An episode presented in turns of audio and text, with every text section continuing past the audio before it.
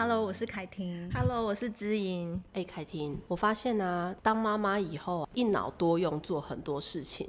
嗯，这一个能力是在我以前很少的。比如说，我现在我在跟你讲话，我就在想，说我晚餐冰箱的豆芽菜快要烂掉了，花椰菜要拿出来切。嗯，冰箱还还有牛奶，然后还有比如说那个蓝莓，我把它烤干了之后，它做成干，然后要怎么加在牛奶？因为明天我女儿要吃，你知道，一脑就在想各种，嗯，明天、今天、后天、未来。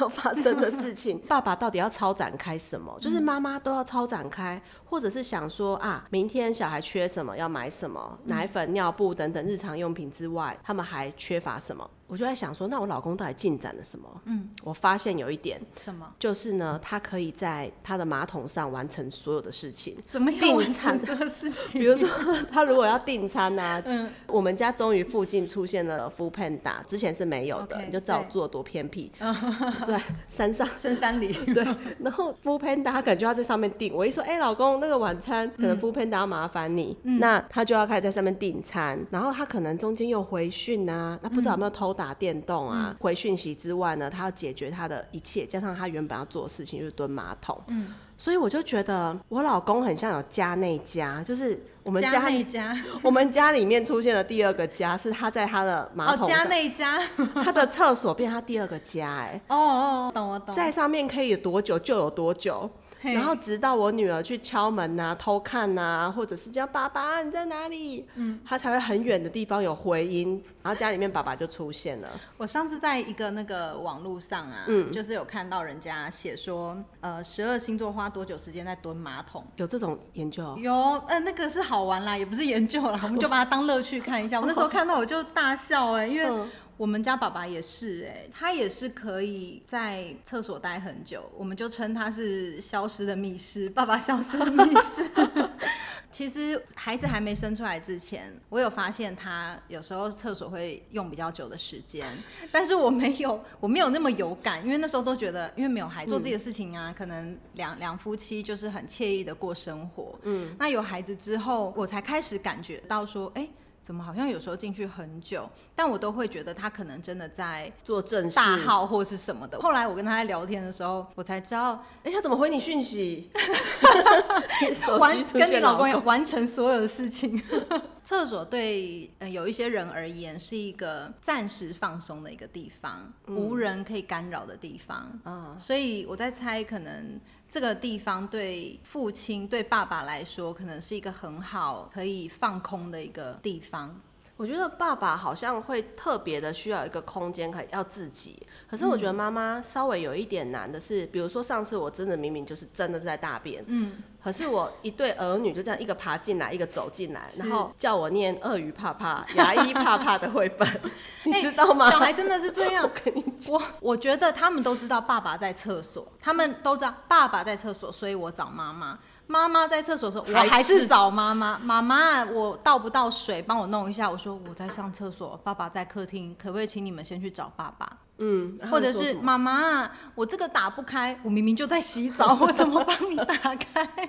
都很为难妈妈。是啊，然后爸爸就一派悠哉的在客厅，可能爸爸也在忙事情，我不能说爸爸在偷懒啊，就是说爸爸也在做他的事，但是爸爸可以比较及时的处理这件事情的时候，他们还是第一个先找到妈妈。嗯嗯，所以妈妈很像一块磁铁啊，你不觉得随时小孩都会侦测到你在哪就黏过来？对，然后爸爸就是感觉是磁铁的另外一个另外一端，有没有？就是有预防，他就很可以做自己的事情，而且有时候你都会觉得说他是不是真的就是，比如说他大不出来，或者他便秘，或者他就是不是有什么痔疮，还是有其他什么，就是就是其他的 问题，为什么一定要在里面可以待这么久？嗯，我觉得哈，就是我我后来啦，我后来其实也很尊重我先生这个他他想要在那边待一会儿的那种心情，嗯，因为我觉得其实就我先生真的还蛮蛮顾我的。他就是有时候呢，会适当的把小孩带出去，例如说假日，他会把小孩带出去，可能公园跑一跑。那这个时间呢，我就可以在家里完成一些我的工作，或者是你知道吗？有时候完成工作，虽然小孩小孩不在身边，虽然你是在工作，但是你那个脑袋会比较清晰一点，嗯，而且可以完成工作的那个满足感，其实也是很好很高的。所以我先生他有时候可以帮我替手一下，把小孩带到公园玩一玩，让我可以把我的事情完成。我就相对的会，他在家里，如果这个空间可以让他得到片刻的宁静。那我就尊重他，我就会让他就是好好的在里面跟自己相处一下，完成所有事情。那孩子如果说在找爸爸的时候，我就会告诉他们说，爸爸现在还在洗手间，你们有什么事情跟我说。爸爸一直都在洗手间。然后我跟你说好笑的事情是，我们有时候回公婆家嘛，嗯，因为公婆家是透天厝那种的，厕所在楼上。那爸爸有时候一待就是待很久，然后连我婆婆都会问我说，他在上面坐我们怎么那么久？上厕所上那么久，连我婆婆都会疑惑怎么那么久。这是好笑好玩的一个地方，就是连我婆婆也发现为什么自己的儿子蹲厕所蹲那么久。哎、欸，你知道为什么我跟我老公会讨论这个话题吗？嗯、因为之前我们一开始，因为其实我们小孩也没有很大，但我们很快就讨论到这个话题。嗯。因为有一阵子他回到家，因为他都很晚回家嘛。嗯。你如果九点半大概回家，小孩都睡了。嗯。然后等他，如果小孩还没睡，他可能替手一下小孩，我就跑去洗澡。对。或者是小孩就是我滚到哪，他就要到哪，所以我在床上滚来滚去，他就是要黏着我。慈禧太后。那我就要十一点、十二点才能洗澡。然后有一阵子他回家的时候，就是他发现我已经洗好澡了，然后一直觉得 what？有谁可以让你剃手洗澡？还觉得很奇怪，因为他知道我整天就没有剃手啊。我那时候就跟他讲说，我跟小孩一起洗澡。嗯，其实有一阵子，因为我女儿她洗完之后，她不喜欢洗澡嘛，那我跟弟弟就在里面洗澡洗很久，他就会好奇，他就会跑进来说我要再洗一次。嗯，那我老公说怎么能这么开放的跟两小一起洗澡？嗯，我就说。那如果不在的话，你也可以跟他们一起洗澡。他说 no no no，他会害羞，就他觉得很难跟他被他们问到，就是例如说我们是有谈到话题，例如性器官不同啊等等。他觉得我女儿可能一问他就 他就倒下去了，趴在地上。然后所以我们才在讨论说，哎、欸，奇怪，超展开，他觉得婚后就是能跟小孩一起洗澡，然后做什么事情都一起的这个能力，他觉得如果以他的话，他还是需要一些私人的空间跟时间，激发你的潜能。对啊，我也是哎、欸，我之前呐、啊，就是生了二宝一打二的时候，我一开始是都是必须要等到我先生回来，我才能洗澡的那一种妈妈。嗯，后来呢，我就渐渐进化成，我可以先把美眉处理好，然后把美眉放在推车或者是摇椅上面，然后放在厕所门口，然后帮姐姐处理好。后来呢，我就又进化成说，我可以同时帮他们两个洗澡，然后最后真的又进化成说。我可以，我们三个一起洗澡，哎，都是慢慢来。那时候为什么会 为什么会展开成这样？是因为就是那时候美美还比较小的时候，那时候是夏天，我带两个小孩都出去，疫情还没开始的时候，我就带两个小孩去走路啊，去公园玩啊。那夏天回来整身都是汗嘛，真的，所以我就想说，那就。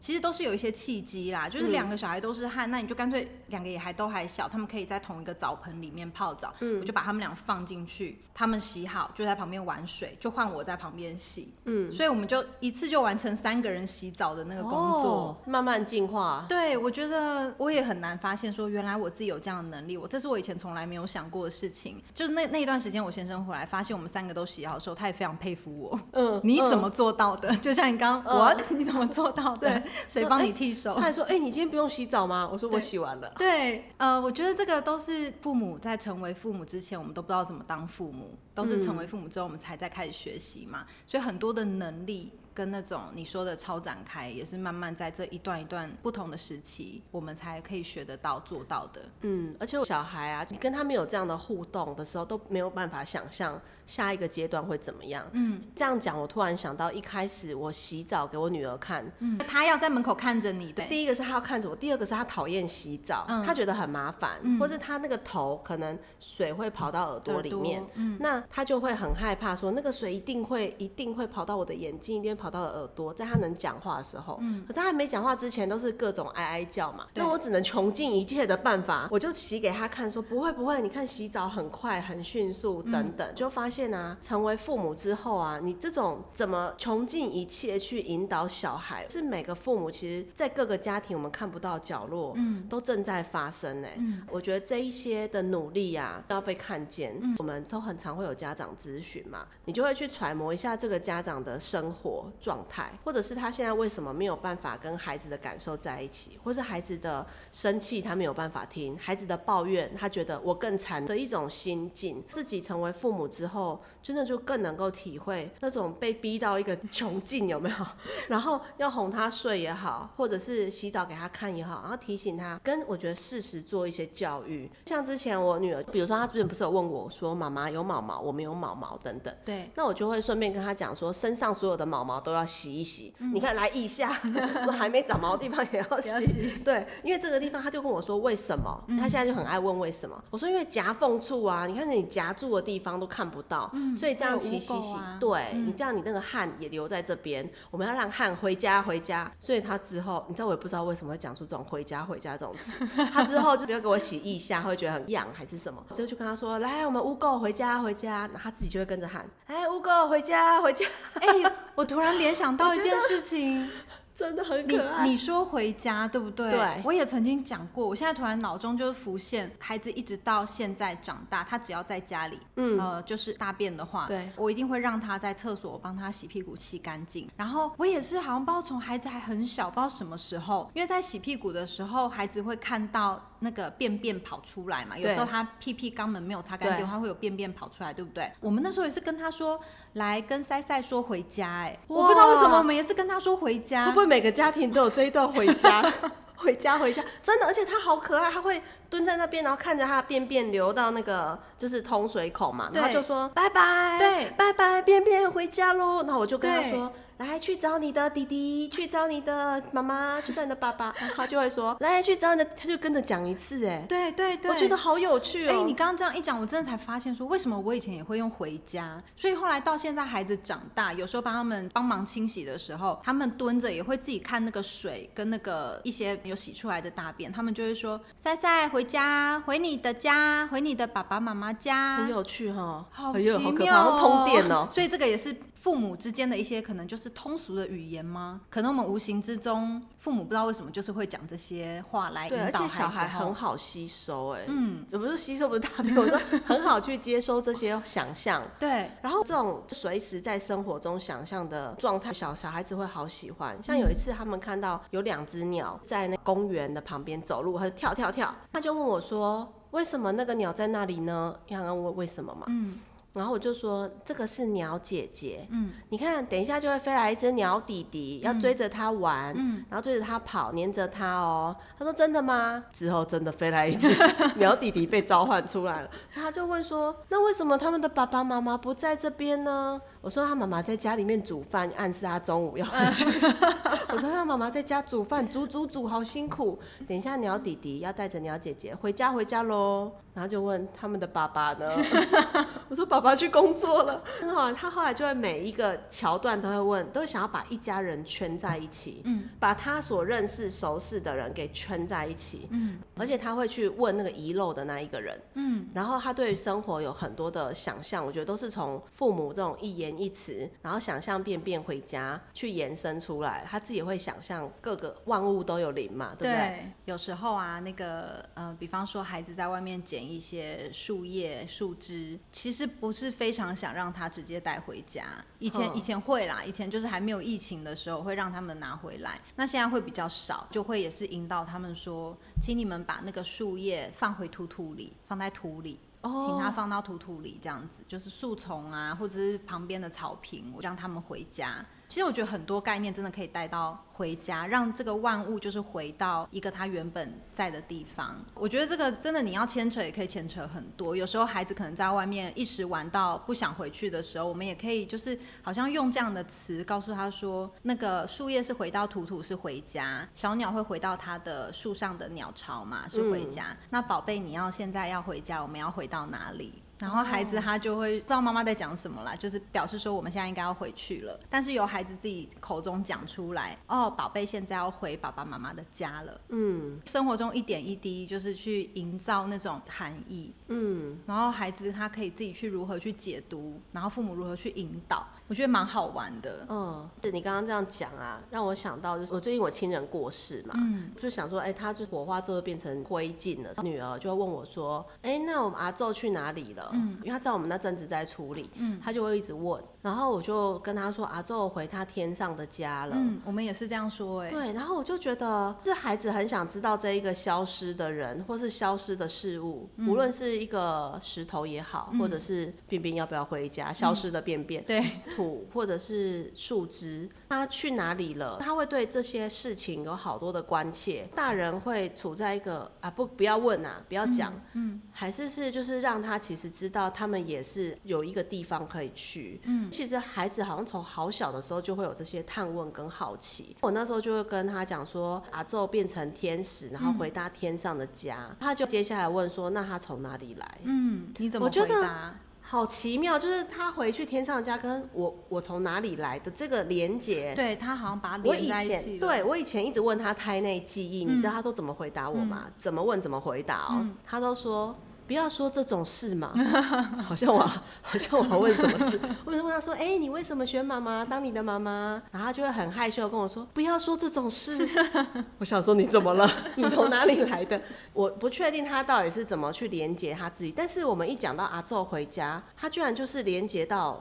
他是怎么来的？对，我们就跟他讨论说，我们在天上啊，也有一个家啊，嗯、然后大家在那边也是一家人。就是虽然我们也没有特别宗教信仰，嗯，如果有一天我们怎么了，然后怎么跟孩子去交代我们去哪里的、嗯、这种，结果他居然自己问，那我就只好跟他讲说，哎、欸，那我们在天上有个家啊，嗯，然后我们在这边，你看我们有手臂，有肉肉，有腿，对，可以在这边跑跑跑，认识新朋友、新的环境，然后新的住的地方。嗯、但是我们在天上一个家，当我们这边的事情都做完了，你就会自然而然的要回去天上的家了。嗯，那时候一时之间，老实说，我不是很知道怎么回答，然后也来不及搬出什么绘本给他看。对，但是我就觉得这个他的这个问法，我相信他也不一定要问出个所以然。嗯，突然发现我们其实有其他的家可以去的时候，他有一种松一口气的感觉，好像阿宙不是不知道去哪里，嗯，嗯嗯，或者是他就消失了。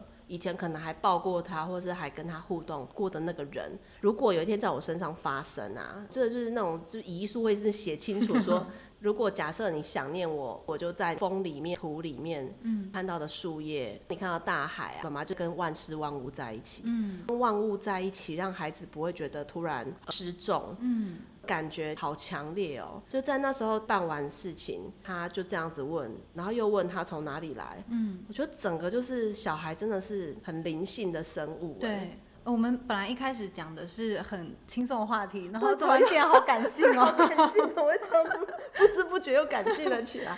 对，小孩好神奇哦！我们又可以发现爸妈消失的密室，怎么又牵回来？对，很快可以连回又可以想问万物的事情。但是就觉得父母的真的是孩子一辈子的依靠的感觉。我觉得，呃，有时候啊，孩子讲一些话。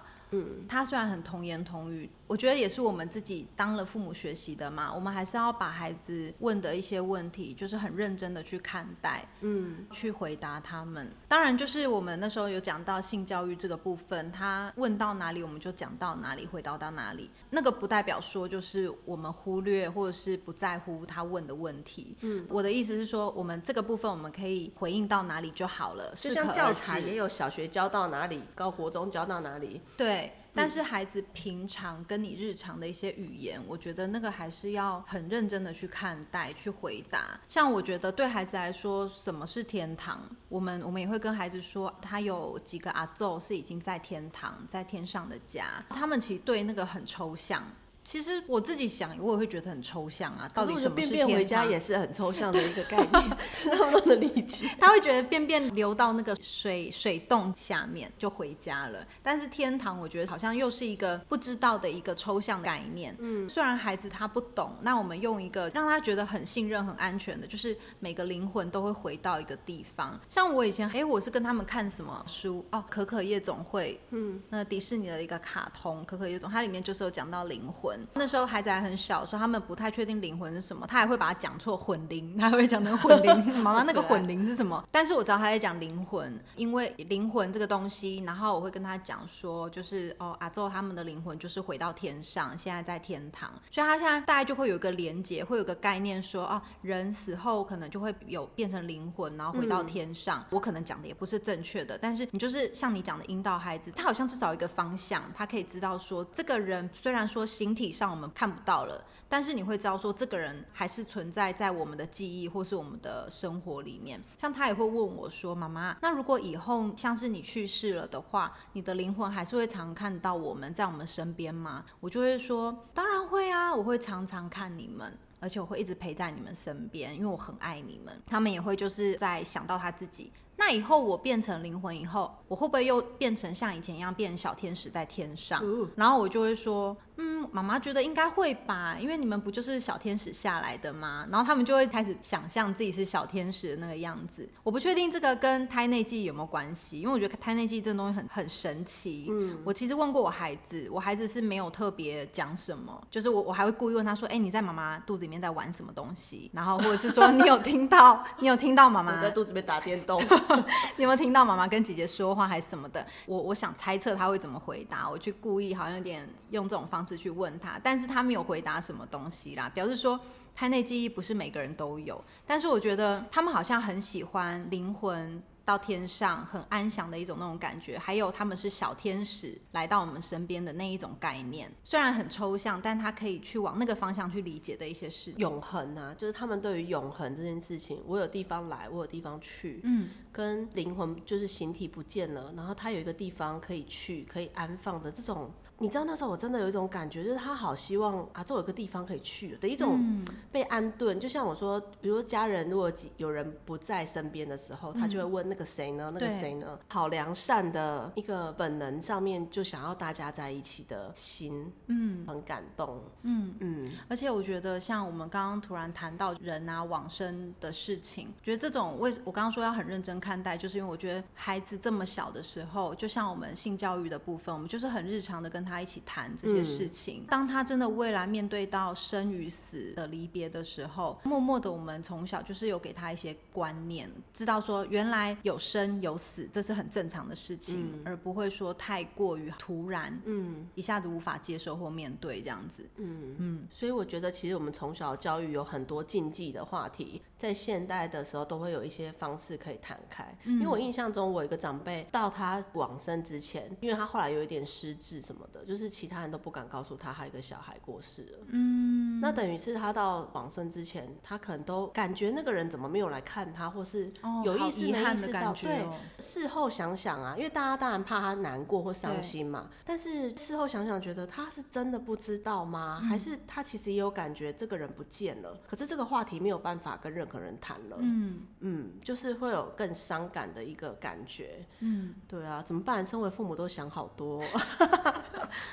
那 我们这一集刚只讲到爸爸怎么在消失的密室完成他所有的事情嘛。嗯，我们还没谈到我们自己妈妈的部分。妈妈当然是小孩睡后夜生活就开始。我是凯婷，我是知莹，Face 崩溃娃的镇定剂，我们下集见喽。